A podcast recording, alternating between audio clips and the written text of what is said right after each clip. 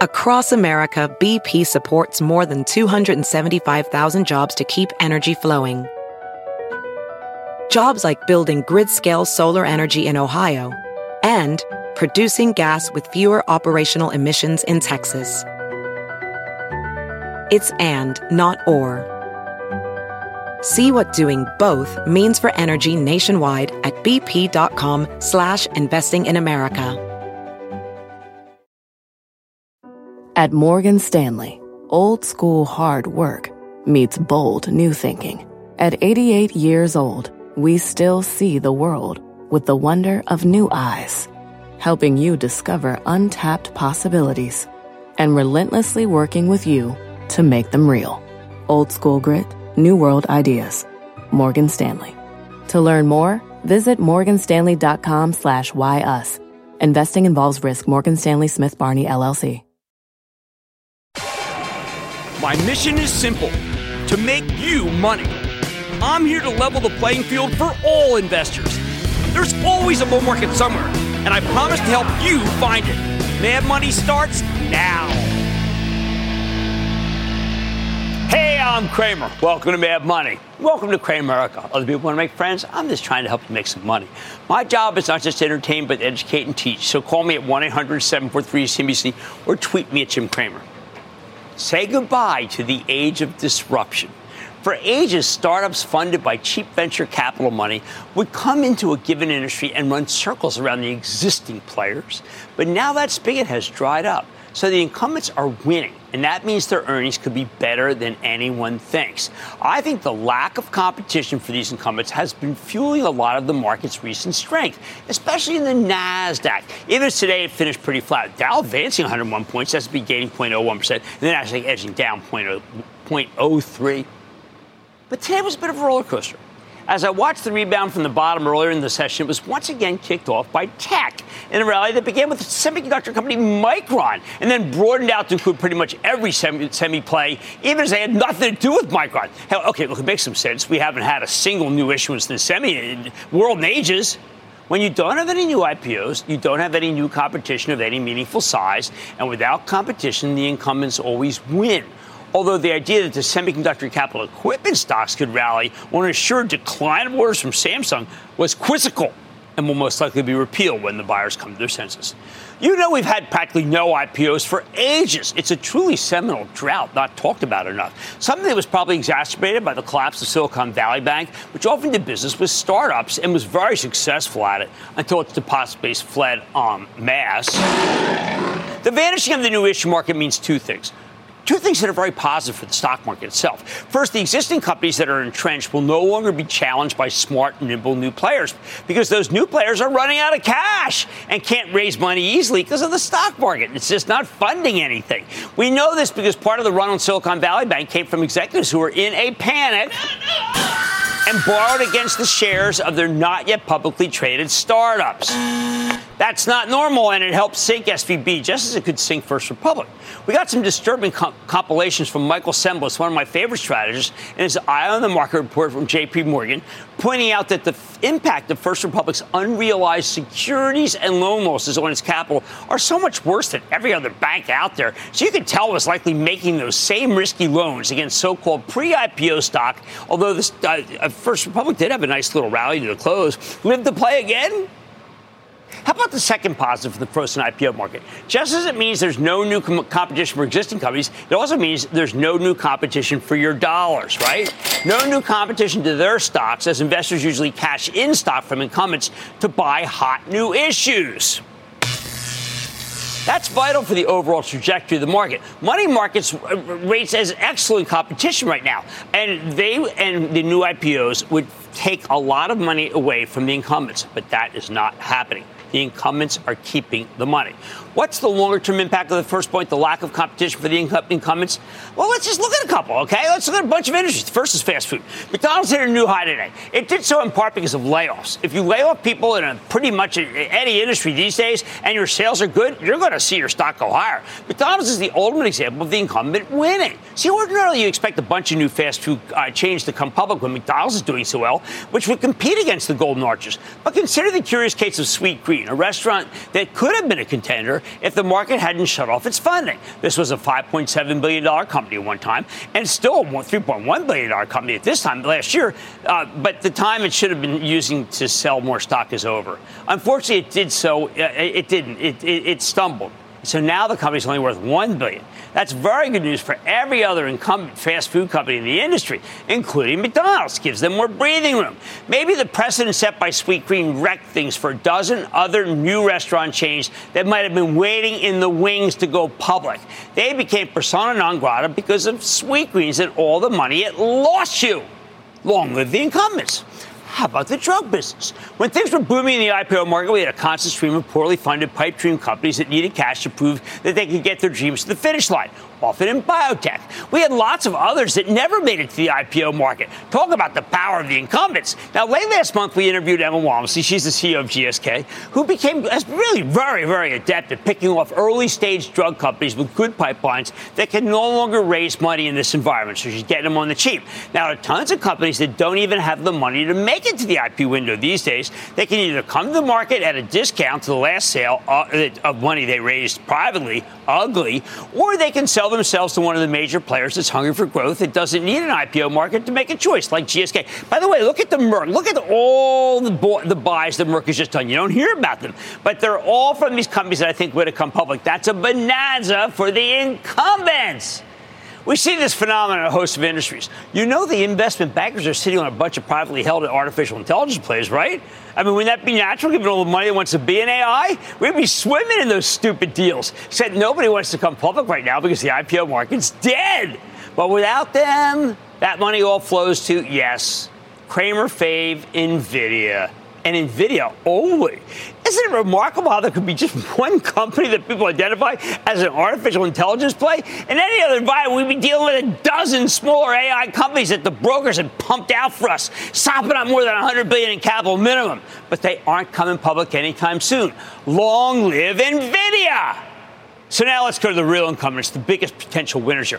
Why don't we start with Amazon? Without a doubt, there'd be a host of, of imitators, host of companies besides DoorDash that would compete with them, especially in local delivery. Maybe there could have been a competitor, two or three or four, but who would ever go against Amazon in a world where it's so hard to get funding? You'd be ridiculed.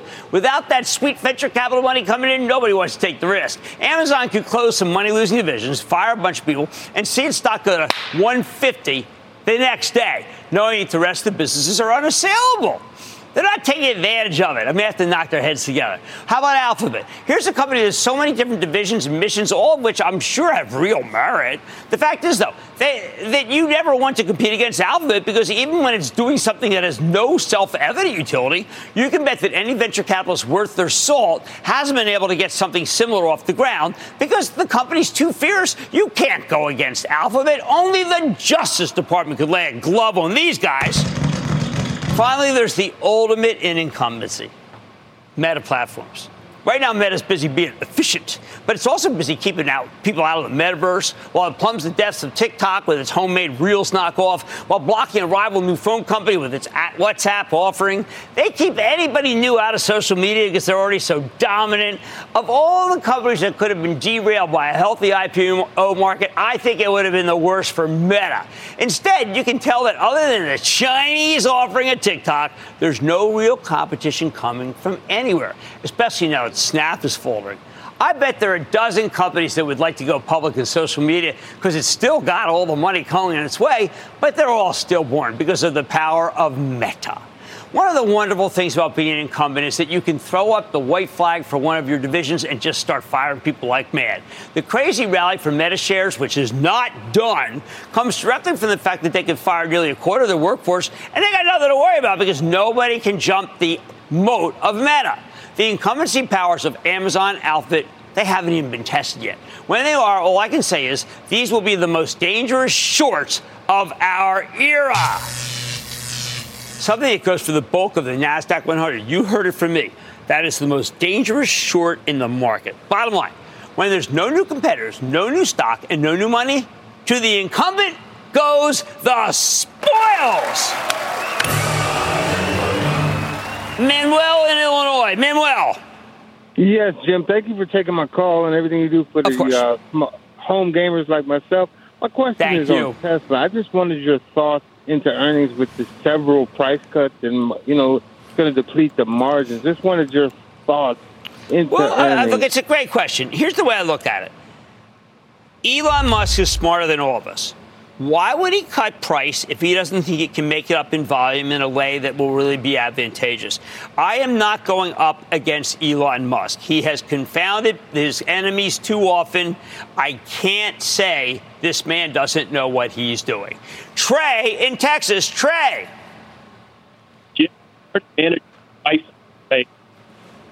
Trey's breaking up a little there. We got a little breakup problem.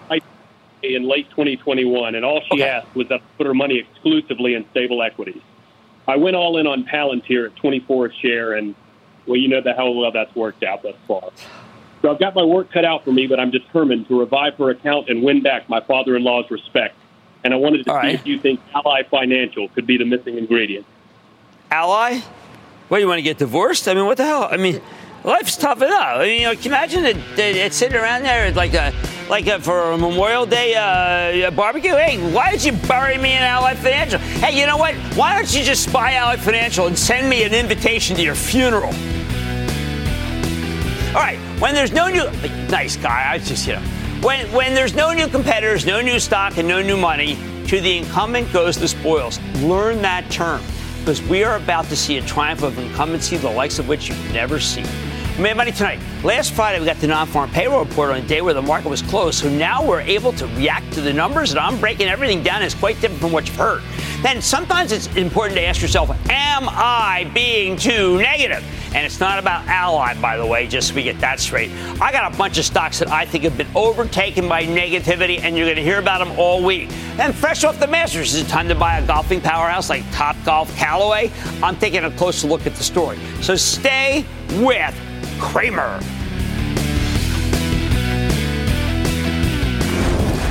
Don't miss a second of Mad Money. Follow at Jim Cramer on Twitter. Have a question? Tweet Cramer. Hashtag mad tweets. Send Jim an email to madmoney at cnbc.com or give us a call at 1 800 743 CNBC. Miss something? Head to madmoney.cnbc.com. Across America, BP supports more than 275,000 jobs to keep energy flowing.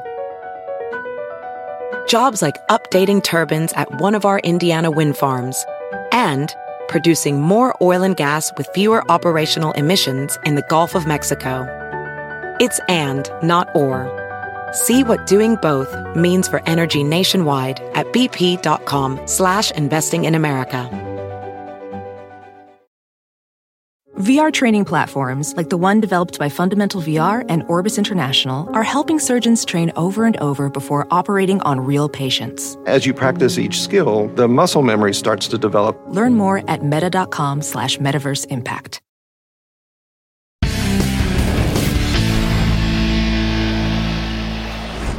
On Friday, we got the Labor Department's all important non farm payroll report. But because the markets was closed, we couldn't react to those numbers until today. I think they deserve a closer look because employment holds the key to the Federal Reserve's next move. I've been saying that over and over again. When you only look at the headline number, it was slightly better than expected, with 236,000 net new jobs created in March. But that's a big step down from the 326,000 new jobs created in February. In fact, this was the weakest job creation's been since December of 2020. Of course, what we're worried about is wage inflation because the Fed won't stop tightening until they cool down the labor market. And on that front, we got some encouraging news too. First, the labor force participation rate ticked up to 62.6. That's its highest level since March of 2020 when COVID first transformed the- the economy. In other words, people are finally returning to the workforce after millions dropped out during the pandemic. Second, from the Fed's perspective, the most important data point here is the average hourly earnings line because that's how you measure wage inflation. Talked about that this morning on Squawk on the Street. And average hourly earnings were up only 4.2% year over year, weaker than expected, and a significant deceleration from the 4.6% increase in February. Lowest number in nearly two years. Wage inflation has been falling slowly. But steadily since March of last year. Although it needs to keep coming down if we want the Fed to back off. And this isn't a number that will make the Fed back off. But when you drill down into the numbers, the leisure and hospitality industry created the most jobs, with government employment in second, followed by professional and business services and healthcare. So what does all this mean for Jay Powell and his posse at the Federal Reserve? Remember where we are coming from. At the very beginning of the year, we got some cooler economic data, which led many investors to bet the Fed would soon declare victory. That was a big mistake. Those people got it wrong. I was part of that. I thought that it would happen. It didn't. Then in February, we got hotter numbers, and it became clear the Fed would have, to, would have to keep bringing the pain. That's certainly the tone Powell struck when he spoke to Congress a little over a month ago. Of course, within hours of Powell wrapping up his testimony, the House Financial Service Committee we got a run on a major bank, Silicon Valley Bank, that wrecked the entire institution, with, the, with another near to well bank failing within days. Wiped out the common stock, zero.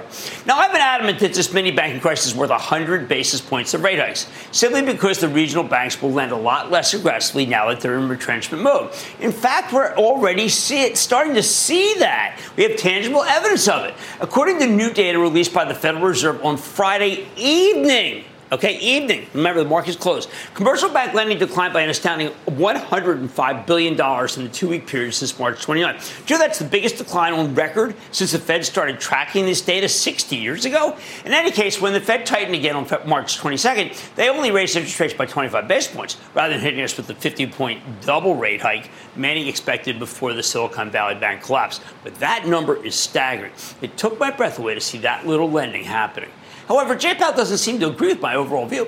When he spoke on March 22nd, he said it's too soon to tell what impact the banking crisis will have on the economy and made it clear the fight against inflation is far from over. Of course, Wall Street doesn't believe it.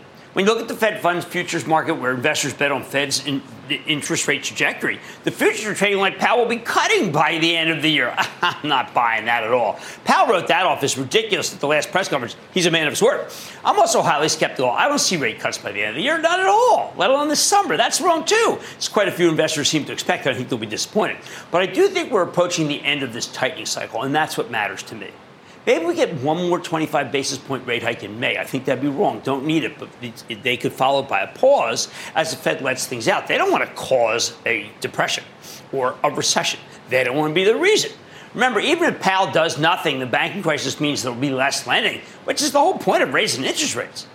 But while I think that that's where we're headed, we still need to get Powell on board. That's the important context for every major piece of macro data uh, we're going to get this month. The Fed still needs to be convinced that the economy is experiencing a meaningful slowdown and inflation is cooling off. They're not convinced yet.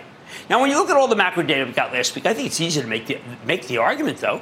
Last Monday, we got a cooler manufacturing PMI number, and a much cooler ISM manufacturing reading, one that showed a real downturn in manufacturing activity. That ISM report also showed a nice decline in prices paid, along with some surprise softness in construction. On Tuesday, we got substantially weaker than expected job openings, a larger than anticipated decline in factory orders, and a 1% decline in durable goods orders. That's a decline. Even the U.S. services PMI came in below expectations on Wednesday, and services is supposed to be the strongest part of our economy, right? Travel, leisure. Thursday brought us rising jobless claims. Friday, yeah, okay, we got this March non-farm payroll report. And while the headline number was stronger than expected, when taken as a whole, I think it reflects a cooler economy. Not a real cooling economy, but a cooler. Remember, we added the fewest new jobs since December 2020. Wage growth was its lowest level in nearly two years. Even if the economy isn't being put through the meat grinder, it is definitely slowing down. But we're not getting deflation yet. We're just getting a slowdown in the gain. Of course, the Fed doesn't want to stop until they see more proof that inflation is actually going down. We're definitely not there yet. But last Friday's jobs report was certainly in the right direction. It was a step.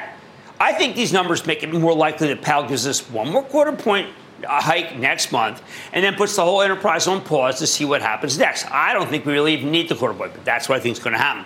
Well, I really don't think we will see rate cuts at any point this year. This labor report does make that more likely, though we need to see a lot more economic weakness before that's in the realm of possibility. Please take that off the table. I honestly don't want to see rate cuts by the end of the year because it would mean that businesses deteriorate dramatically. No earnings would be met. All the estimates have to be cut. I'd rather have a much more gentle soft landing, which is still very much on the table if the Fed plays its cards right.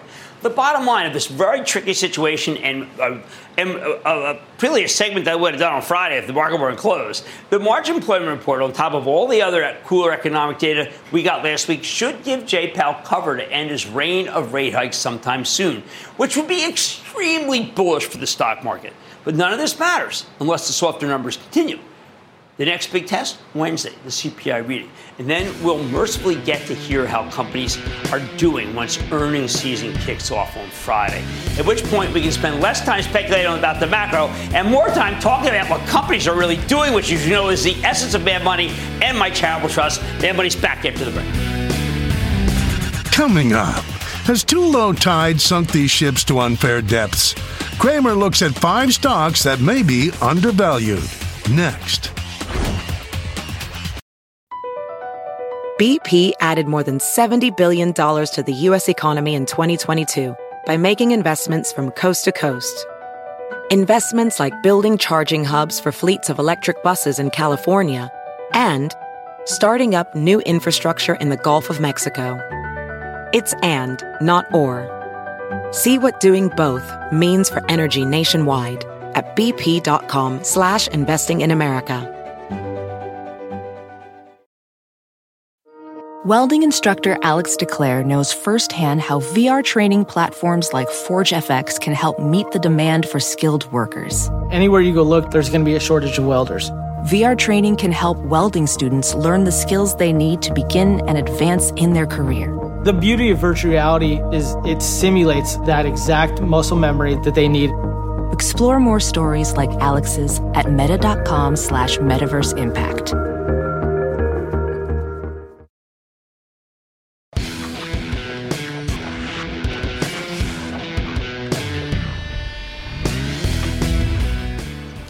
I too negative? That's the question you need to ask yourself every day these days in this business because I'm beginning to think that we're all too negative. So, what am I going to do about it this week as we head into earnings season? I'm going to highlight the stocks that seem undervalued considering where we are right now versus a couple of years ago. Of course, we're still hostage to the macro. There's more energy expended on the tens and twos, the shape of the yield curve, than there is on any individual company. And you own companies, not the yield curve. The obsession with the bond market feels like an infection that obscures what's really going on underneath. It's keeping you in your chains. I'm busting the chains. What is it the SP 500 is at this very moment pretty much unchanged from two years ago? I want you to forget for a moment about a potential recession or the possibility that earnings season could be brutal. It definitely could be, not denying it. Instead, I need you to remember that companies can change their stripes, especially over just when we look at the next what's happened in the last two years.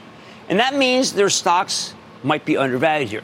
Because there's a good chance barely anyone bothered to notice how these companies have done so much right in the last few years. Many money managers are solely focused on the macro because individual stocks are just too small for them. Of course, as a stock picker, as someone here, that's what we do at MAD, right? Who tries to teach you how to build a portfolio right? That's what the club's about. I hate the top down approach that only focuses on the big picture, ignoring the trees for the forest. Oh, risk on, risk off. There's a term you understand, right? That's really helpful for you. It makes sense to only consider the macro when you're running a massive hedge fund, so massive that individual stock picking is pointless because stocks are too small to move the needle. For them, not for you. They can only trade baskets of stocks, which is why they're so focused on the S&P the Nasdaq or various sector ETFs. But very few people run gigantic hedge funds. Do you? I don't. Their financial priorities should not be your financial priorities. As a matter of fact, they'll probably mislead you. I won't. So let me start with a simple precept. Individual stocks have done amazing things, yet they're systematically ignored by money managers, commentators, traders, and media, whose job it should be to make money for you, but instead they're making every mo- money every day for their customers, and you're not one of them.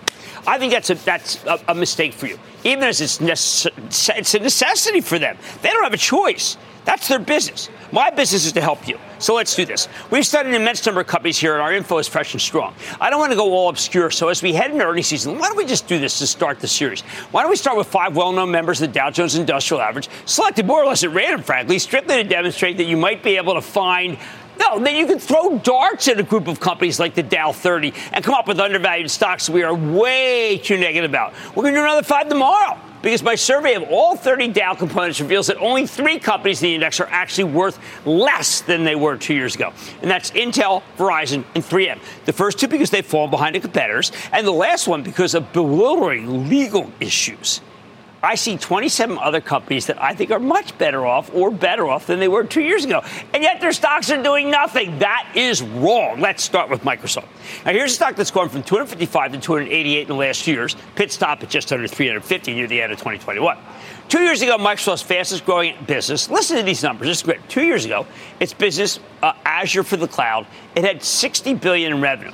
This year, it's expected to have 87 billion. Microsoft's personal computer business went from 54 billion to 59 billion last year. Now that's expected to pull back to about 53 billion this year. Hey, so called a billion dollar decline for that business. But compare that to the 37% decline in overall PC sales that we saw today. The business software division, which nobody even knows what's in there, but I can tell you this: it, it, it grew from it grew from 54 billion to an expected 68 billion this year. Totally unheard but most of all, and why this is a different, much better company than two years ago, and yet its stock's doing nothing, I care about Microsoft's wholehearted embrace of artificial intelligence. Yet Microsoft's embraced OpenAI with a commitment of at least $10 billion. There are so many ways to go with this, including a resurrection of Bing, their stillborn search business. The idea that Microsoft's market capitalization, after what I just described to you, has only gone from 1.9 trillion to 2.1 trillion during this period is insane. You think that's all the value that was added?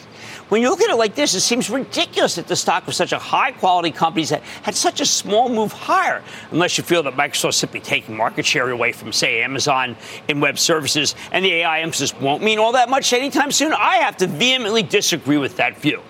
Next, let's take Nike. We all know Nike, okay? We all know. Okay, so Nike shares have fallen from $135 two years ago to just under 122 during the last two years. Two years, one third. Look at that decline, right?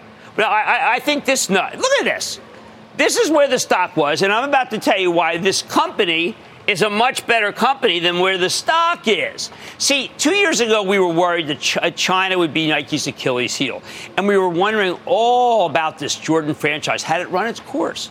But when Nike reported its most recent results, it now looks like China's accelerating. And the Jordan franchise is stronger than ever. Never mind that he retired 25 years ago. Probably the most people buying Jordans don't even know Jordan was. At the same time, Nike's direct to consumer business, it's an incredible success. Two years ago, it was very iffy. Now we know it's fantastic. Granted, the earnings are pretty much unchanged, but, uh, actually down a bit from two years ago, but that's not what I'm happy about. You see, you got to consider that Nike's franchise is worth more than it was back then, and most importantly, I think the reopening of China will prove to be explosive for their numbers. We're not getting anything about China here. It's not making sense. Given that outlook, it makes no sense that this stock is down from 10%, down 10% from two years ago when China's about to open, and this is the number one way to play that opening? Third randomly selected Dow stock. Let's just talk Boeing for a second. Two years ago, I was worried that Boeing might never be able to make a comeback. It had nothing but trouble with the FAA. The 737 MAX seemed disastrous. There was no demand for the most lucrative line of planes. That's the Dreamliner. And it, it was hobbled by manufacturing woes. China seemed to have vanished as a customer. And that's what you, all that news was right there, okay? Now, with the stock at 211, down from 252 two years ago, every one of those issues is going positive. Every one been resolved positively. And I could argue that Boeing's supply chain situation has only gotten easier. How could the stock be down so much after experiencing such improvement? This is wrong, okay? Sometimes you just have to say you own it. This is wrong. Two years ago, right here, should be a little bubble says, Am I too negative? Next up, how about Walmart? All right, here's the stock that was $140 two years ago, stands at $150 now, but the stock just ran from 140 to 150 last week because of an analyst meeting that basically stock's done basically nothing in two years, nothing. I think there's been a recognition in the last two years that Walmart's 4,700 stores are now an advantage versus Amazon because the last mile transportation is something that's pretty, it's gotten pretty darn expensive for Amazon. They have all these distribution centers called stores. It's great for Walmart. I like the emphasis, by the way, when you go now versus two years ago, the emphasis on fresh and organic. Go to one, you'll see it's so different from what you thought. I like that they have held the line on price inflation. I like. I think that the private label is outstanding and the delivery service superb. Yet its stock has basically done nothing. That makes no sense to me. Finally, let's get gutsy here. Let's pick a stock of a company that we talk about way too often, but I'm going to do it anyway. JP Morgan reports Friday even though it's become the dominant bank in the country in two years, even though we're witnessing a deposit run where the spare cash is practically all fleeing to JP Morgan, the stock has come down from 156 to 127. Plus, while there might be some net interest margin compression, the lag between what it pays out on its bountiful de- deposits versus what it gets to keep from its loans or bond investments is remarkable. I think JP Morgan may very well report a disappointing quarter because of all the many banking crises we have. Depends on the day and the bank that goes under. But if the Fed is getting ready to declare victory in its fight against inflation, this would be the financial to own. Don't you want to do that? It's got a 3% yield, too. I know CEO Jamie Dimon thinks there will be a race to 6% Fed funds rate. I get that. I'm, but I'm betting that, too, would be an advantage for JP Morgan, and all the stock has done is go down. But let's be clear the fact that this Fortress Bank is worth less than two years ago that when its superiority is so much more profound right now than it was back then makes me think that Wall Street's being way too negative into the print. The bottom line. There you go. Five stocks selected from the Dow that the market is viewing way, way, way, way too negatively. Much more to come in this series. Am I too negative? Because the answer is you are. Brian in Pennsylvania. Brian. Booyah, Mr. Jimmy Kill. There we go. The guy's got game. Monday call. He's got game. I like it. I like it. What's up? Hey, I wanted to get your thoughts on PNC Bank. Turmoil in the banking industry. A lot of the big name regional banks can be bought at a substantial discount. And PNC has a 6% dividend. I took a small position when the stock dropped to 124. My question is, is now the time to add to that position, assuming poor earnings results are already baked into the stock price, or should I proceed with caution until after the next earnings report? Well, I have to tell you, it, it's only yields five now. Here's what's happened the regional banks are now valued the same as the money centers. So it turns out the regional banks were overvalued versus the money centers. I don't see, I see PNC going to 130. I mean, that's, a, that's an eight point gain. I don't think that's bad, uh, but, but that's a trade. Uh, and I'm not recommending any of the regionals, but I can see that bounce to 130. I need to go to Kate in Georgia. Kate. Hi, Jim. I'm still in the club. I'm still doing great, and I'm just so grateful to you, Jeff, and the team. Oh, thank you. We try so hard. Oh my God, my wife wanted to kill me yesterday. I'm sitting there writing that piece she got last night, and she's like, "Come on, just like watch Succession." And I don't want to give a spoiler alert, but I'm telling you, I think I made a better move writing. What's up? Well, I've been doing a little bit of initial research, and I've come across a um, Staples company that looks really promising, and I wanted your feedback on it. It's Cal-Maine Food, ticker C A L M. It's unfortunately. Uh, it is so commodity oriented uh, that I'm always afraid to recommend that. And you know, in the club, we're very conservative because we're very worried about your money, and that would be too much of a roller coaster. But thank you for being a member, and thank you for understanding the work that Jeff and I put in. It really matters to us. All right, we have, we have to ask ourselves Am I being too negative? Am I too negative? Because the answer, as I'm going to show all week, is yes, you are too negative. Much more we have money at. Every year after the Masters, we like to reevaluate the golf stock. So tonight's no different. I'm digging into Topgolf Callaway to see if the stock could be a hole in one for your portfolio. Then what the heck happened to the semiconductor stocks today? I'm going to give you my take on the major move higher. And all your calls rapid fire in tonight's edition of the Lightning Round. So stay with Cramer.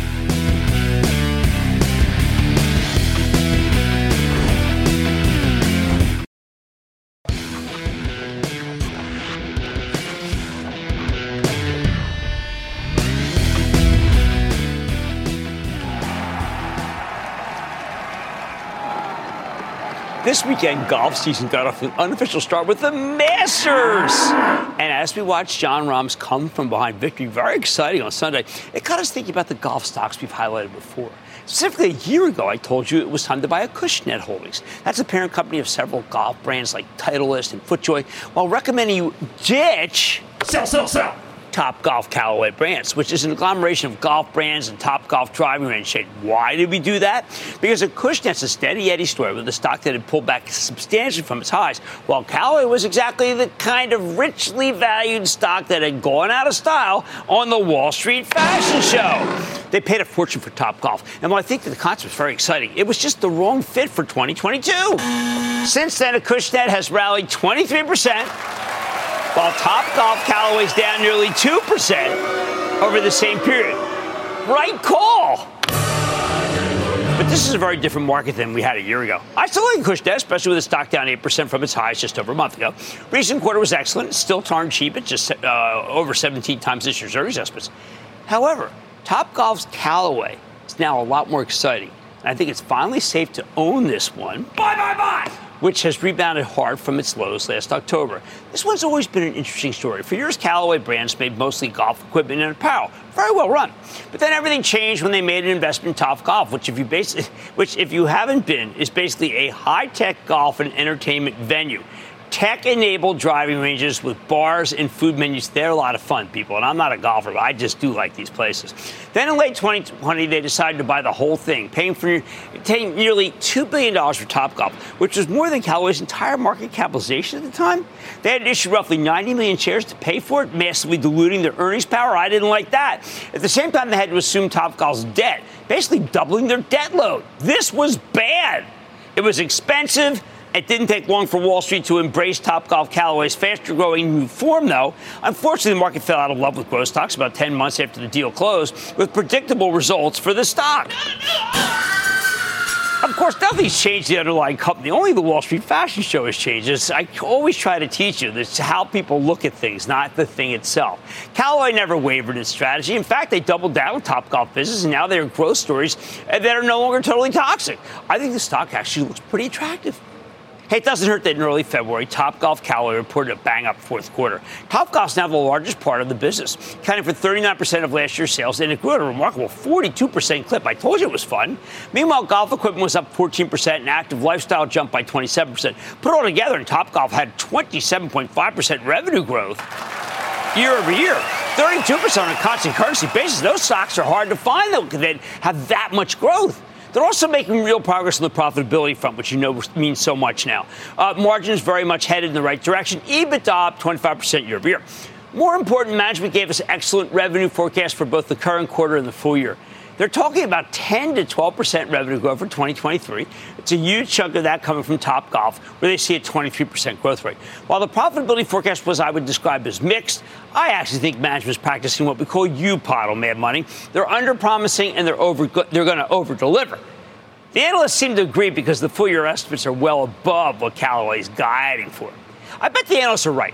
When you look at some of these forecast management numbers, do seem too conservative. For example, they're talking about flat sales for the golf equipment division, which seems nuts given that Callaway's got a big hit with its Paradigm uh, line of golf clubs. The clubs used by yesterday's Masters champion Jon Rahm. If you go with the consensus earnings number here at 80 cents per share, Callaway is now trading at roughly 27 times this year's numbers. All right, that's much cheaper than where it was trading a year ago. And given the terrific growth story they've got with Topgolf, it's actually a reasonable price. But the real reason I want to turn bullish on Topgolf Callaway has nothing to do with the numbers, at least not the earnings numbers. What excites me about this one is that Callaway seems, Callaway seems to be making huge progress on its longer term goal of growing the game. That's right. On the latest conference call, management made this point right at the top of their prepared remarks.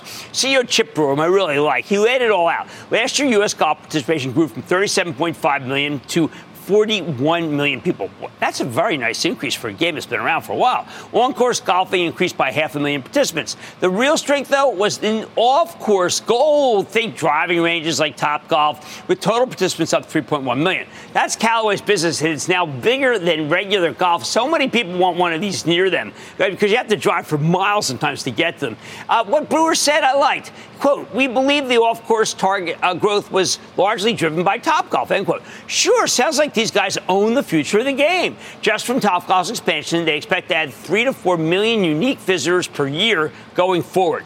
Can't argue with that. At this point, it's clear most of the growth in golf is coming from these off course locations. It's supposed to like joining fancy country clubs, right? And nothing else comes close to Topgolf in terms of scale or popularity. Throw in the fact that the market's gotten a lot more comfortable with growth stocks again, that are at least aspiring profitably. It's hard not to recommend this one. I'm not alone here. This morning, Jefferies published a bullish note on Top, uh, Topgolf Callaway, arguing that it doesn't get enough credit for Topgolf, which has immense scarcity value. These guys have a comically high $56 price target on the stock, which implies a nearly 160% upside. I mean, I'm not as bullish as they are, but I appreciate the sentiment. Here's the bottom line of a very exciting situation. We like to reassess the golf stocks after the Masters every year. We do it. I'm still a big fan of Acushnet, which has given us some nice gains over the past year. But going forward, you know what? I'd much rather own Topgolf Callaway because if they, I think they actually do own the future of the sport. The stock's gotten a lot cheaper in the last 12 months, and Wall Street's finally willing to give secular growth stories the benefit of the doubt. Again, you ought to try one of these places. They are very, very exciting. Mad Money is back after the break. Coming up, Cramer takes your calls, and the sky is the limit. It's a fast fire lightning round. Next.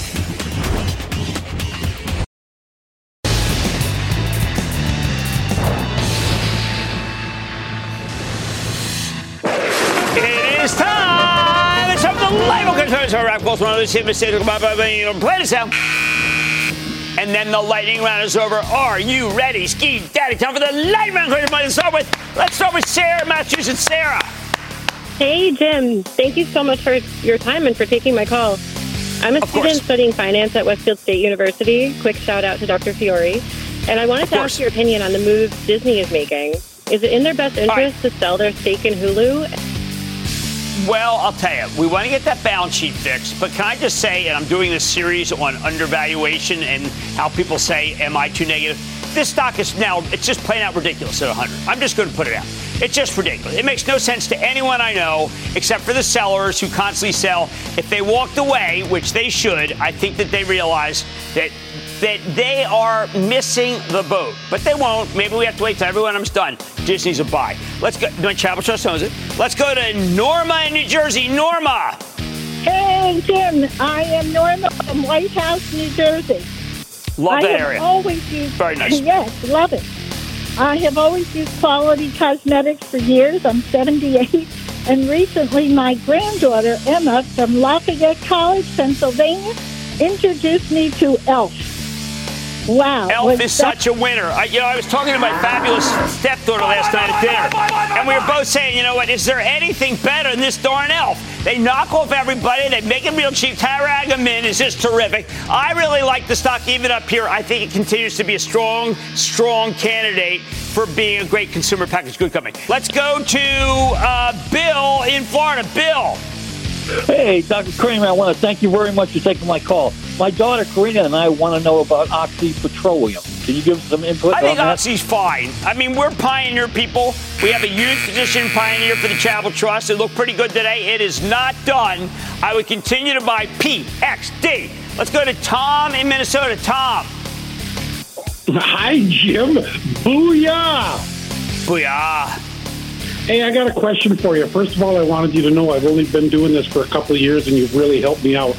Thank oh, you. thank you. Thank you, partner. Appreciate that.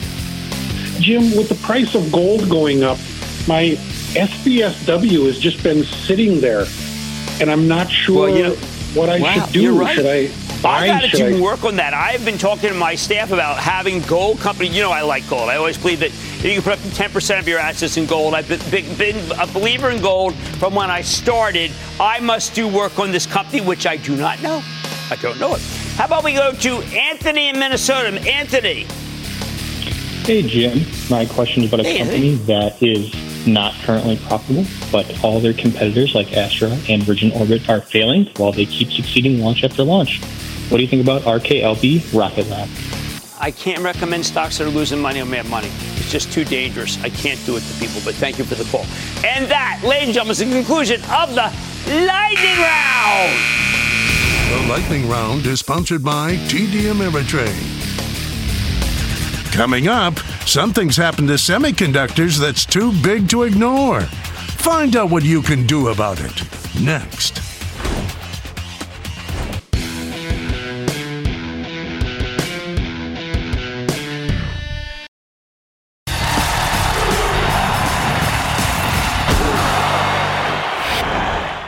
When something huge happens in the semiconductor industry, you can't ignore it. You can't minimize it. We keep hearing about the dramatic decline in personal computer sales, with the worst downturns hitting the major PC makers, which are real memory hogs. So if there's a decline in PC sales, the maker of memory chips tend to see a dramatic fall off in orders. Micron's been feeling the brunt of this decline. It's crushed their numbers again and again. Their margins have been shredded. However, it takes two to tango. You have demand, which is paltry. We know that now. And you also have supply, where there's been a ridiculous glut in both DRAMs and flash chips. That's the kind that Micron makes. There are only two ways to end an inventory glut of tremendous proportions like we have now. First, there's a need to be have an uptick in PC orders. That, that could happen maybe in a few quarters. Normal wear and tear, plus new models with new features, cause people to upgrade. But that's not enough of a reason to buy Micron right now. Because even if you're counting on the resurgence in the demand down the line, they're still looking at two more terrible quarters before it happens. No professional money manager is willing to look through two more horrendous sets of, of numbers with grim commentary from CEO Sanjay Mehrotra. What about the other far more important way to end a glut, though?